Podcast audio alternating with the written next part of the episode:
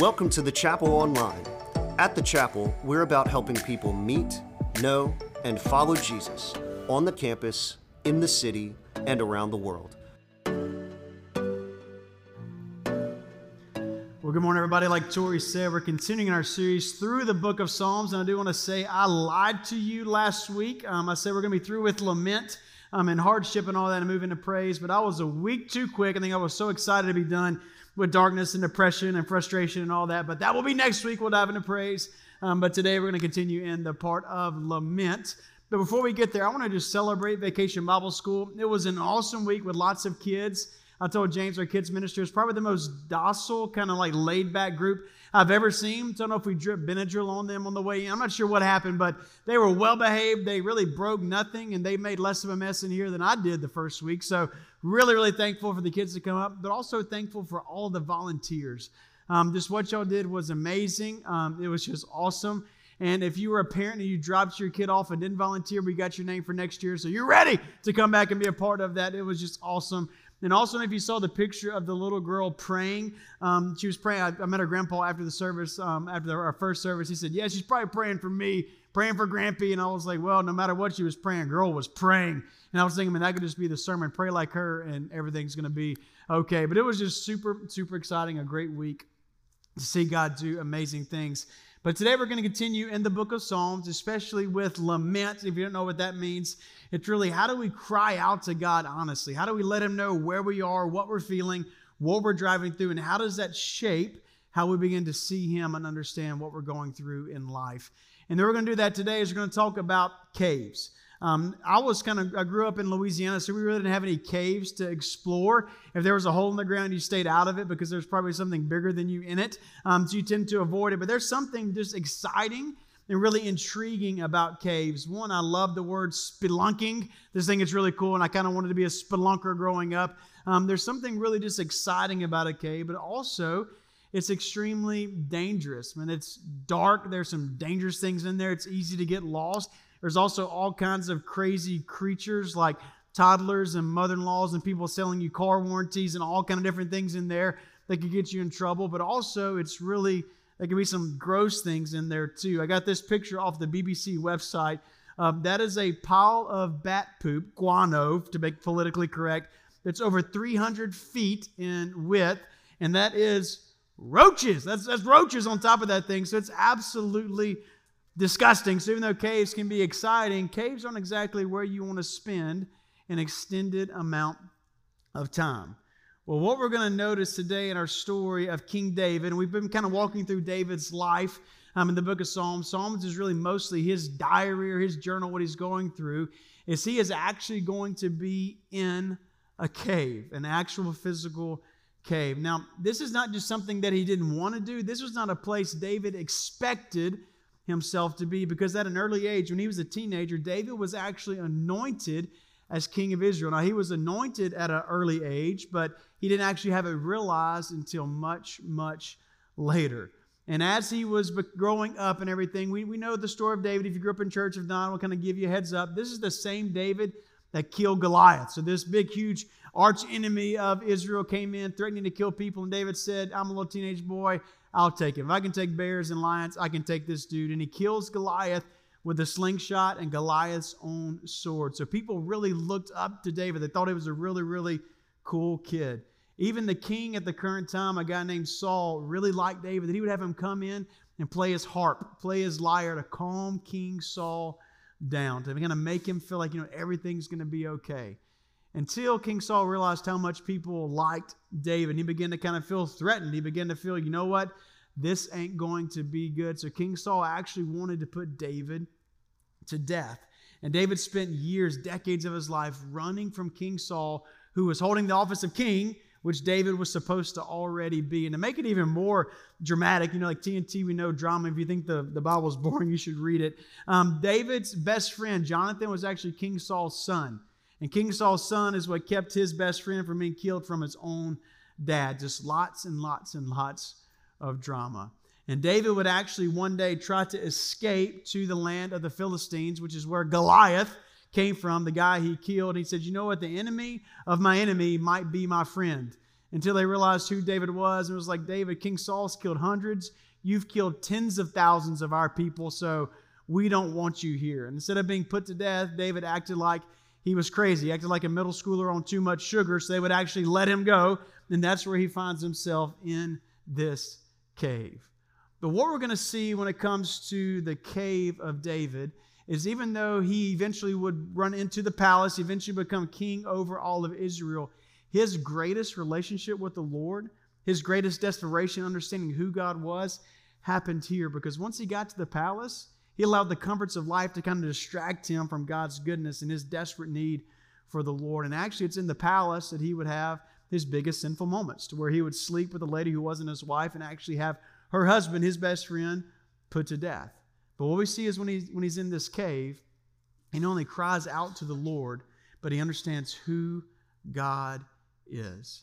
And I don't know where you are today. I'm not sure what your cave might be, whether it's a sickness, whether it's a worry, whether it's an experience, whether it's a pain, or maybe you just feel like you're in a rut. Maybe you just feel like you're in this mental brain fog for the past decade and you have no idea what's next. I want us to understand, guys, God not only has a purpose in our wilderness, He only has a purpose in our cave, but He actually is in it with us. And the cave is really, I just kind of hinted at the word, it's a form of wilderness that we see in Scripture. And God uses these wilderness moments for a very specific purpose. And that wilderness is used for preparation. It's used for preparation. We see this in three different ways throughout Scripture.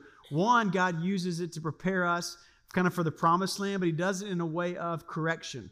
So there was a guy in the Old Testament called Moses, you know, Pharaoh, Pharaoh, oh baby, let my people go. Well, he drove the, the people of Israel out of Egypt they were enslaved, and he was taking them to the promised land until they started misbehaving, until they started being really, really bad kids. And God said, You know what? We're going to wait a while. So for 40 years, they were in the wilderness, they were in their own metaphorical cave. God was correcting them in order to prepare them for the place that He had for them. But we don't just see it as a form of correction, we also see it as a form of temptation. Jesus, as he was being prepared for his ministry, prepared for the cross, he didn't go for 40 years in the wilderness, he went for 40 days. And he was out there being tempted by the enemy, tempted to put his ways above God's ways, tempted to take a shortcut, but eventually was preparing him for the cross. And what we're going to see with David is not a preparation through correction or a preparation through temptation, it's a preparation through desperation, that he's going to understand how desperately he needs God. So then, whenever he's out of the cave, he's out of the guano, he's out of the bad poop, and he's in the palace, people waiting on him hand and feet, he will remember who God is and how desperately he needs him. And I hope you understand your cave that you are potentially in right now is a time of preparation. It could be for correction, it could be for temptation, I'm not sure, but it could also be for desperation, for you to see how desperately you need God. And of the way, Charles Spurgeon put it this way, a great preacher um, back a few decades ago, a few centuries ago, he would say it this way The caves have heard the best prayers. It's because when we're in the darkness, when we're in the pain, when we're in the worry, when we're in the fear, we begin to truly and honestly cry out to God. And that's what we're going to see today because Psalm 142 is a pretty dang good prayer coming from a cave. And we're going to see David cry out two things. One, he's just going to cry out to the Lord in general, like, Lord, life is terrible, which is pretty open and honest, but he's not just going to cry out, he's actually going to praise God for the situation that he's in. And if I'm going to be honest with you, I would definitely pray and cry out like David did, but there's no way I'd be praising God. I'm like, Lord, I'm supposed to be king, and the king that is still king, that doesn't allow me to be king, is now trying to kill me so he can remain king. I'm like, God, are you kidding me? I'm running from a madman. What are you doing? Is your promise still real? But David in turn says, No, Lord, I'm going to trust you no matter what. And he begins to praise. So that's where we pick up in Psalm chapter 142. And you're going to see, we're going to jump to verse 3 first. We're coming back to 1 and 2, so don't get worried. Um, this is a poetic kind of poem type thing of David crying out to God. So we're going to see the problem first, and then we'll come back to verses 1 and 2 for his prayer. It says, When my spirit grows faint within me, it is you who watch over my, my way. In the path where I walk, people have hidden a snare for me. Look and see, there is no one at my right hand. There is no one concerned for me. I have no refuge. No one cares for my life. I think many of us have said these two or three little words there. No one cares many, many times. So the first thing we see is David Kraut with this problem. And what is this problem? He feels weak, he feels trapped, and he feels all alone. He feels weak, he feels trapped, and he feels all alone. Now, uh, you might feel all three. You might feel one of three. You might think you don't feel any of the three. Well, regardless, you need to take good notes from David because at some point in time, probably tomorrow, you're going to end up being here as well. So, what do we mean by weak, trapped, and alone? Now, was David physically weak, physically exhausted? Absolutely. Dude has been running for his life for the past few years. And now he's living in a cave where there is no light, there's no darkness, there's no good food, and he's living there all alone. He is physically and utterly exhausted, but also he's mentally, emotionally, and spiritually exhausted. He has his best friend's dad trying to put him to death. He had this idea of, I'm going to become king and people are going to be feeding me fried chicken. It's going to be great. And now he's hiding in a cave. He is absolutely weak and exhausted. He is worn out.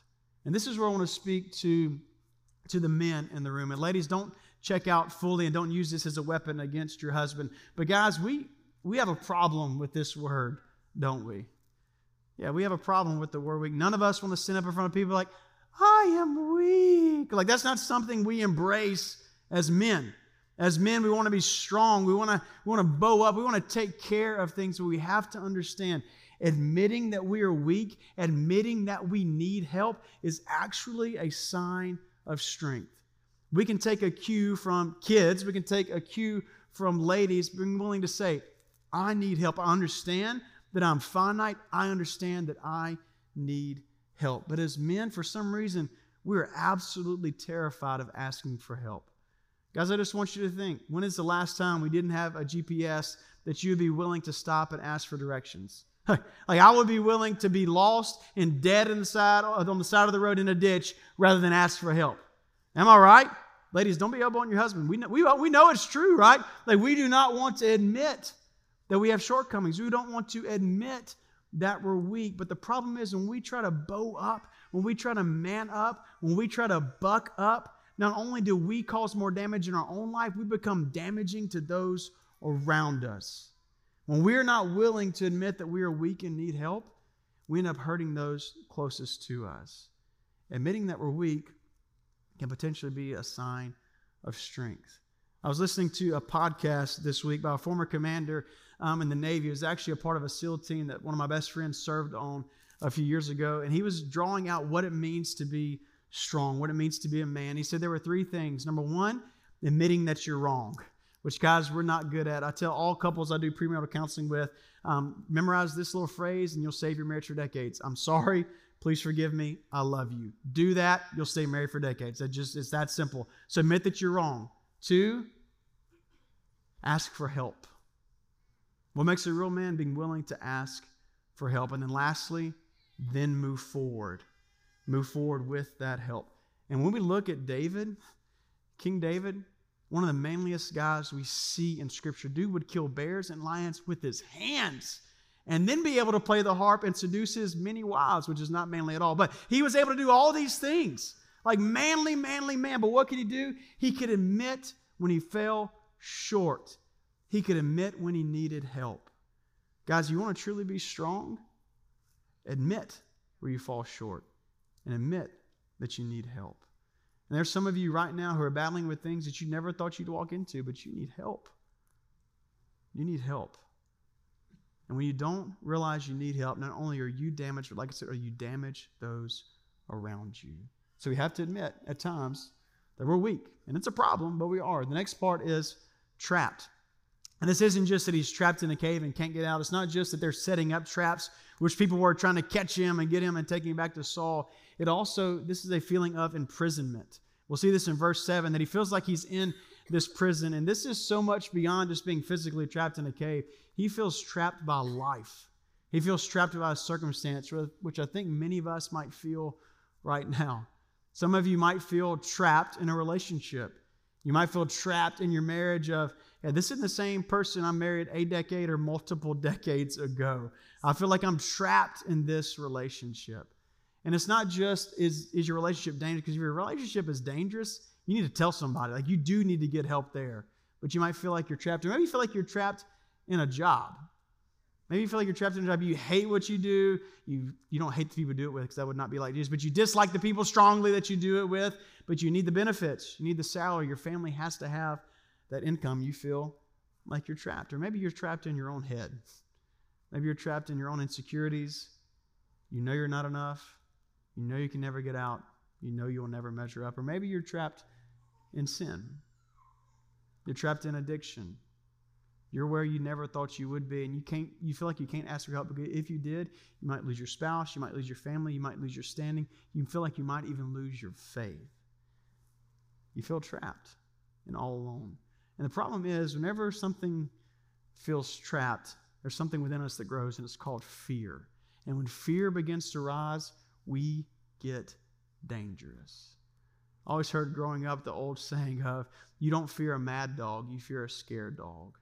And guys, whenever we begin to be filled with fear and feel trapped, we begin to become dangerous to those around us. David is weak and he's trapped, but also he's all alone. We see the story that parallels with his journal entry here in 1 Samuel chapter 22. And eventually, 400 people show up to be in this cave with him, which I think is pretty cool until you realize these 400 people, um, they're actually really big misfits. They're broken themselves, and they're not coming to support David. They're coming to get something from him. So whether he's writing this before they show up or even after they show up, he is completely and fully all alone. Even the people there are depending upon him. And this might be exactly how you feel today. You're isolated, no one cares. You're isolated, no one's there to help. Or maybe there are tons of people around you, but they all need something from you. And once you get to the point of being all alone, you feel like you're absolutely hopeless. The cave gets darker, the cave gets smaller, the cave gets more dangerous. That is where David finds himself.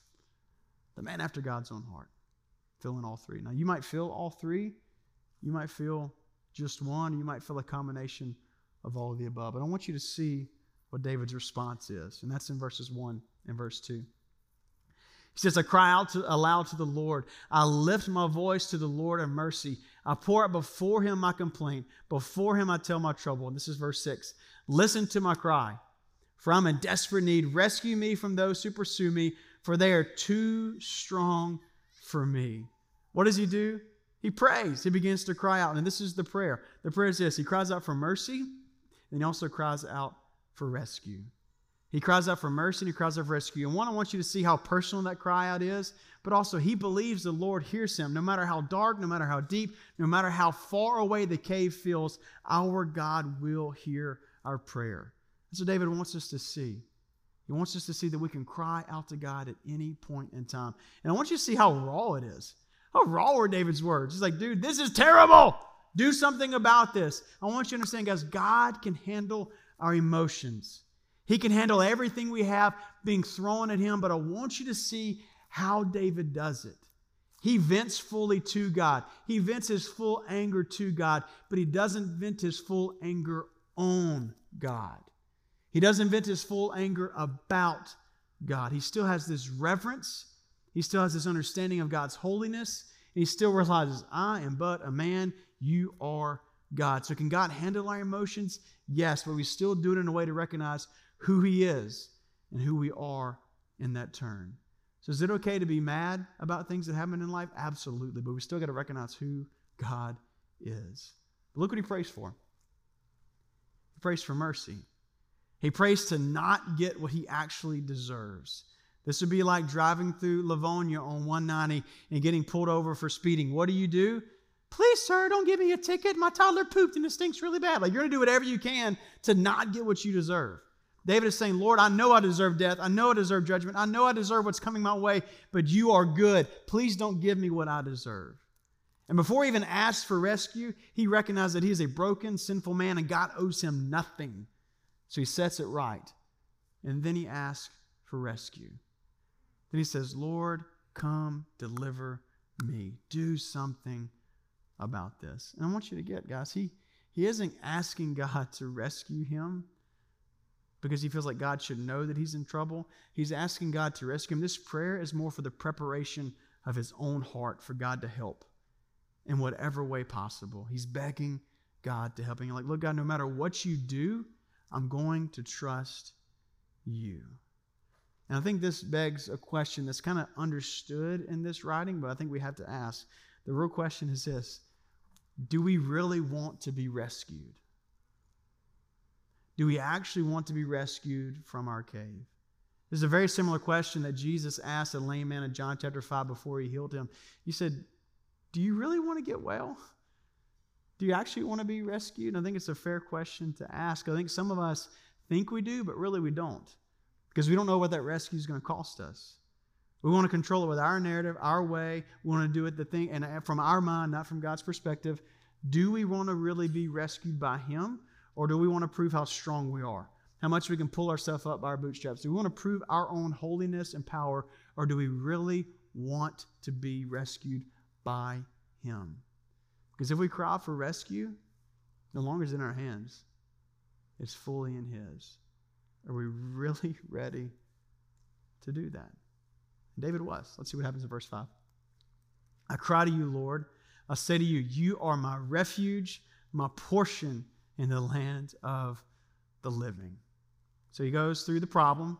He prays the prayer because he understands who God is. He understands who God is because God is his portion.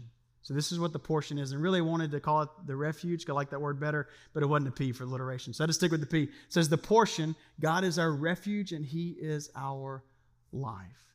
The reason why David brought his problem to God, the reason why David brought his prayer to God, is he understood who God was.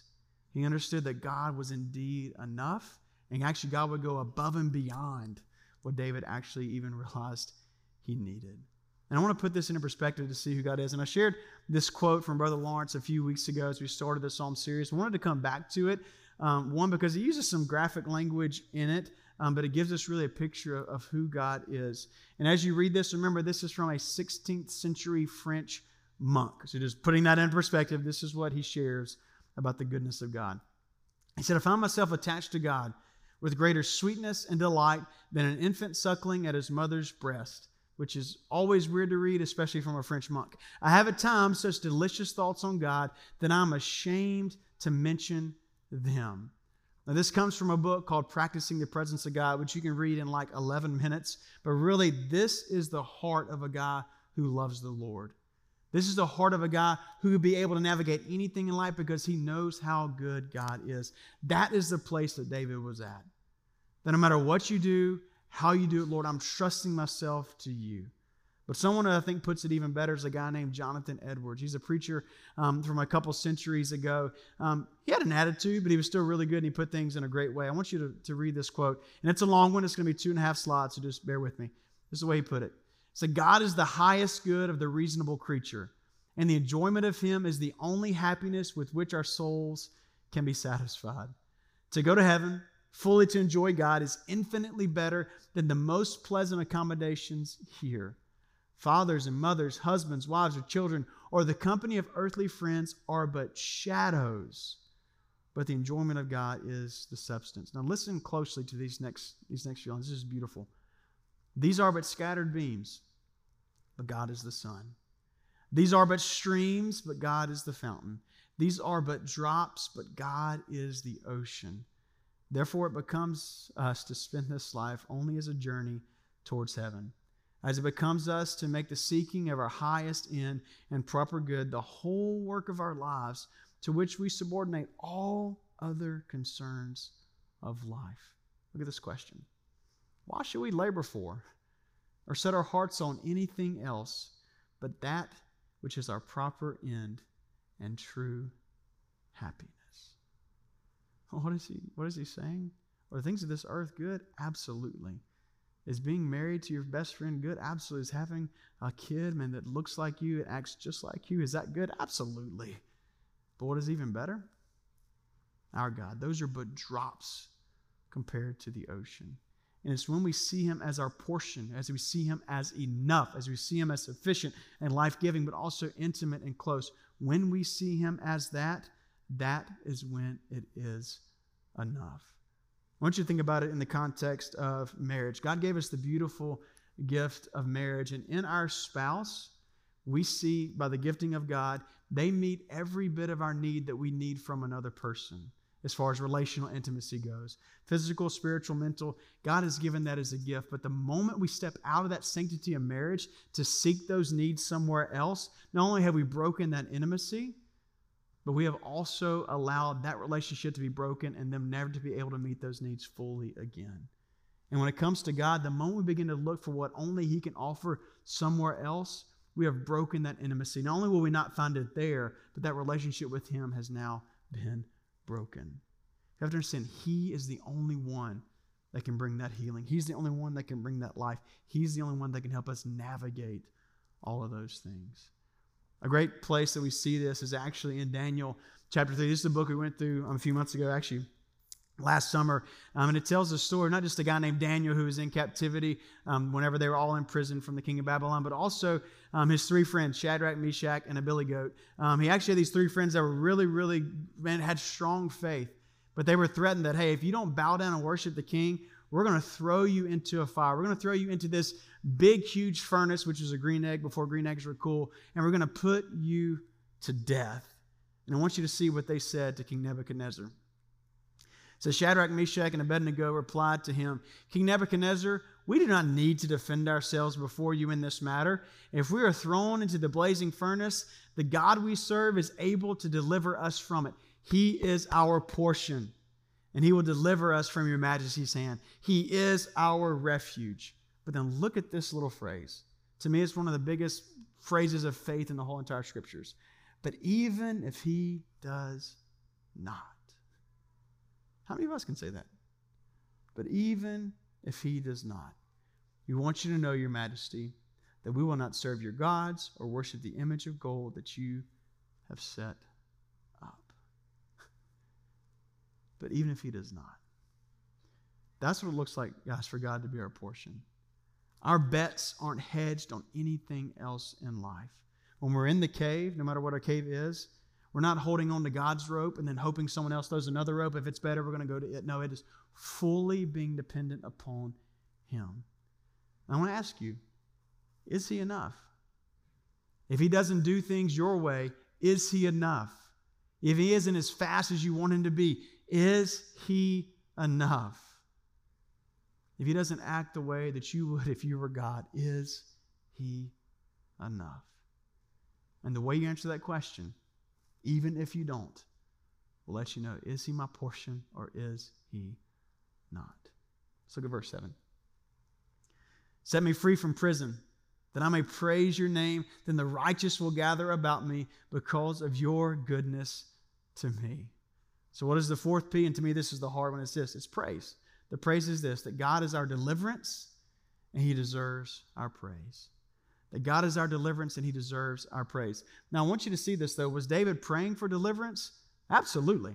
Was he wanting to get the heck up out of the cave? Absolutely. But what was his primary reason for praying? It wasn't that he would be rescued, it was for the glory of God to be put on display. Is there anything wrong with us praying to be rescued out of the cave? Absolutely not. Is there anything wrong with being for praying for the cancer to be removed, for a kid to begin to behave, for us to get a job? There's nothing wrong with us praying for that. But our primary focus should not be on our benefit, but on his glory. That's the reason why David prayed the way he did, and that's the reason why David could praise no matter what happened. That he was going to trust that God is my portion and he is enough and he deserves my praise. And whenever David began to have that mindset. Not only was he delivered, not only was he saved, not only was he able to see the glory of God and begin to praise, but the people around him began to praise. He knew that either the 400 people that were there currently with him or that were coming would listen to David. They would listen to what God had done, and he would be able to point and say, This is who did it. But it wasn't just David, it wasn't just the men after God's own heart. It was also Shadrach, Meshach, and Abednego. Look at verse 28 in chapter 3 of Daniel. And this is after they went into the fire, threw them, and even the people that threw them in ended up dying. It was so hot. And it wasn't just three people in the fire, it turned into be four. And I'm not good at math, but three doesn't all of a sudden become four unless God does something. Look at Nebuchadnezzar's, the king of Babylon's response. Then Nebuchadnezzar said, Praise be to the God of Shadrach, Meshach, and Abednego, who had sent his angel, which we believe is Christ, and we walked through that a few months ago, and rescued his servants. They trusted in him and defied the king's command and they were willing to give up their lives rather than serve or worship any God except their own God. I want to ask you just based off of faith, would you be willing to defy the king? I'm talking about just a, a, ruler in person here on this earth. Would you be willing to defy the king of culture, the king of self serving, the king of selfishness, the king of self? Would you be willing to defy it and give up your life just because God is who he said he is? But it gets even better. Look at verse 29. Therefore, I decree that the people of any nation or language who say anything against the God of Shadrach, Meshach, and Abednego be cut into pieces and their houses be turned into piles of rubble, for no other God can save in this way. Now, you got to love the message. You might not love the method because, I mean, we're not going to sit here and say, Praise God, and if you don't, we're going to burn your house down, chop you into pieces, and serve you a sushi. Like, that's not what we need to be doing. Nebuchadnezzar was brand new to this faith thing. But what do you see? It wasn't just Shadrach, Meshach, and Abednego that praised God. It wasn't just the people of Israel. It wasn't just Nebuchadnezzar. The whole nation began to declare the glory of God. Which shows us, guys, we have no idea what hangs in the balance of our response in faith in the cave. We have no idea what hangs in the balance of us saying, God, you are my portion. God, this is my problem. It's so much bigger than me. We have no idea what hangs in the balance of us saying, God, you are enough. Is it us seeing the glory of God in our own life? Absolutely. But it is so much bigger. Guys, we have to understand the darkness of the cave isn't just something we can't avoid in life, it is absolutely necessary for us to become the Christ follower God wants us to be.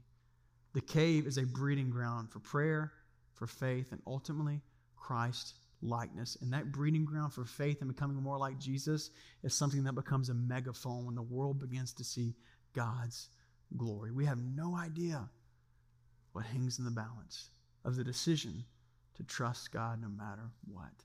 And I want to be clear, guys, the wilderness does not mean an absence of God. Falling down on our knees does not mean of God because the true rescue is realizing God has been there the whole entire time. So, what is the bottom line for Psalm 142? I'd say it this way The darkness should drive us deeper into prayer and ultimately deeper into God's presence. And that's recognizing He never left us.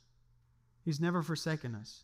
He never went somewhere else. He never took a potty break. He never said, you know what, I'll get back to them eventually. He has never left us. And if we begin to realize that, we begin to see our portion has always been there, our deliverance has always been there, His glory has always been there. And now I can declare it by believing in and trusting Him as my Savior.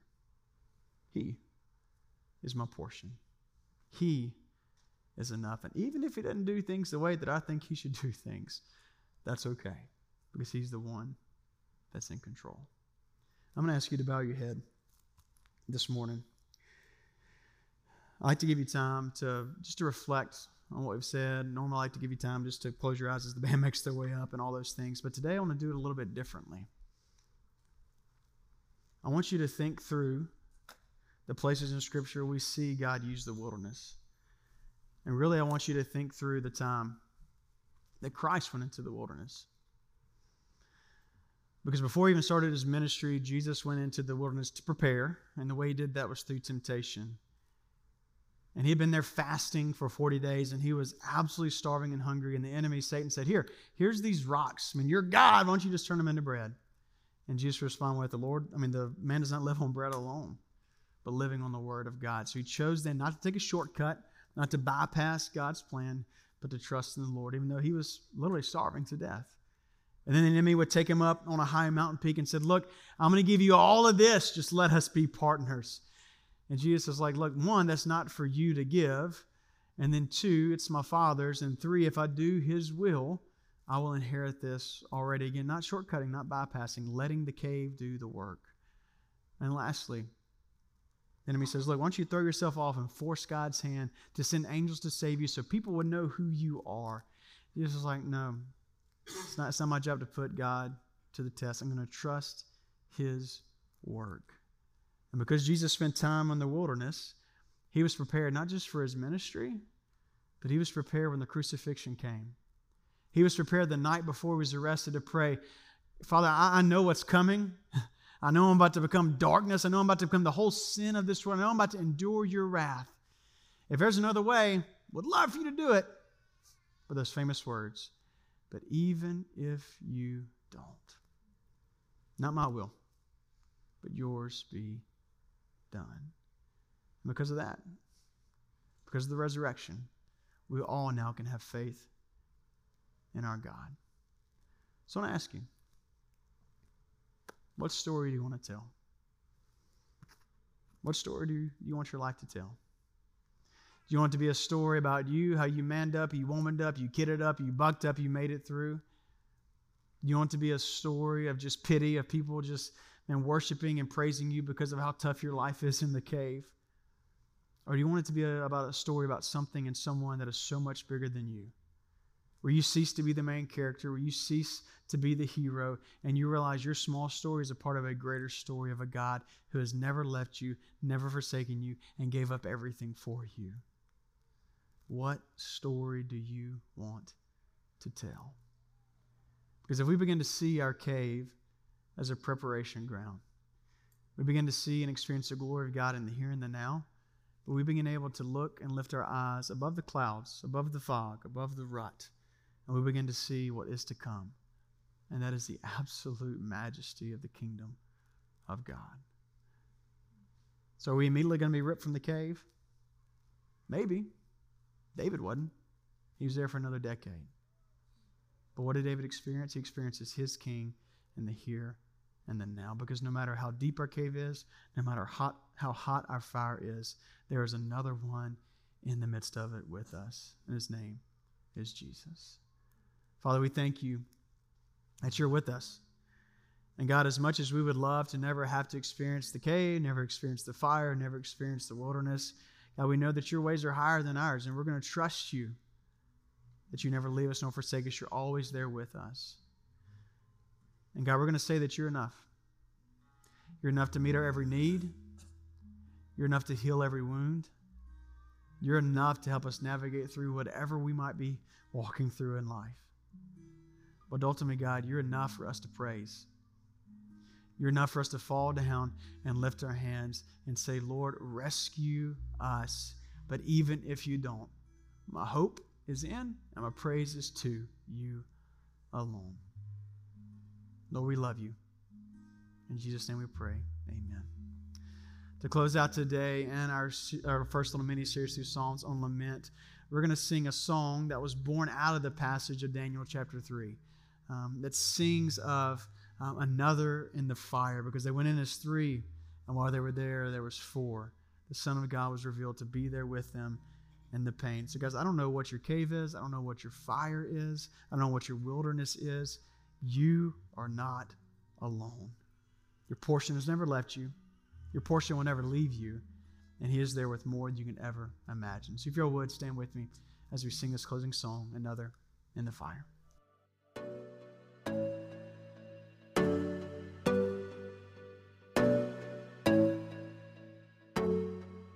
Thanks for joining us. To find out more about the chapel, visit thechapelbr.com.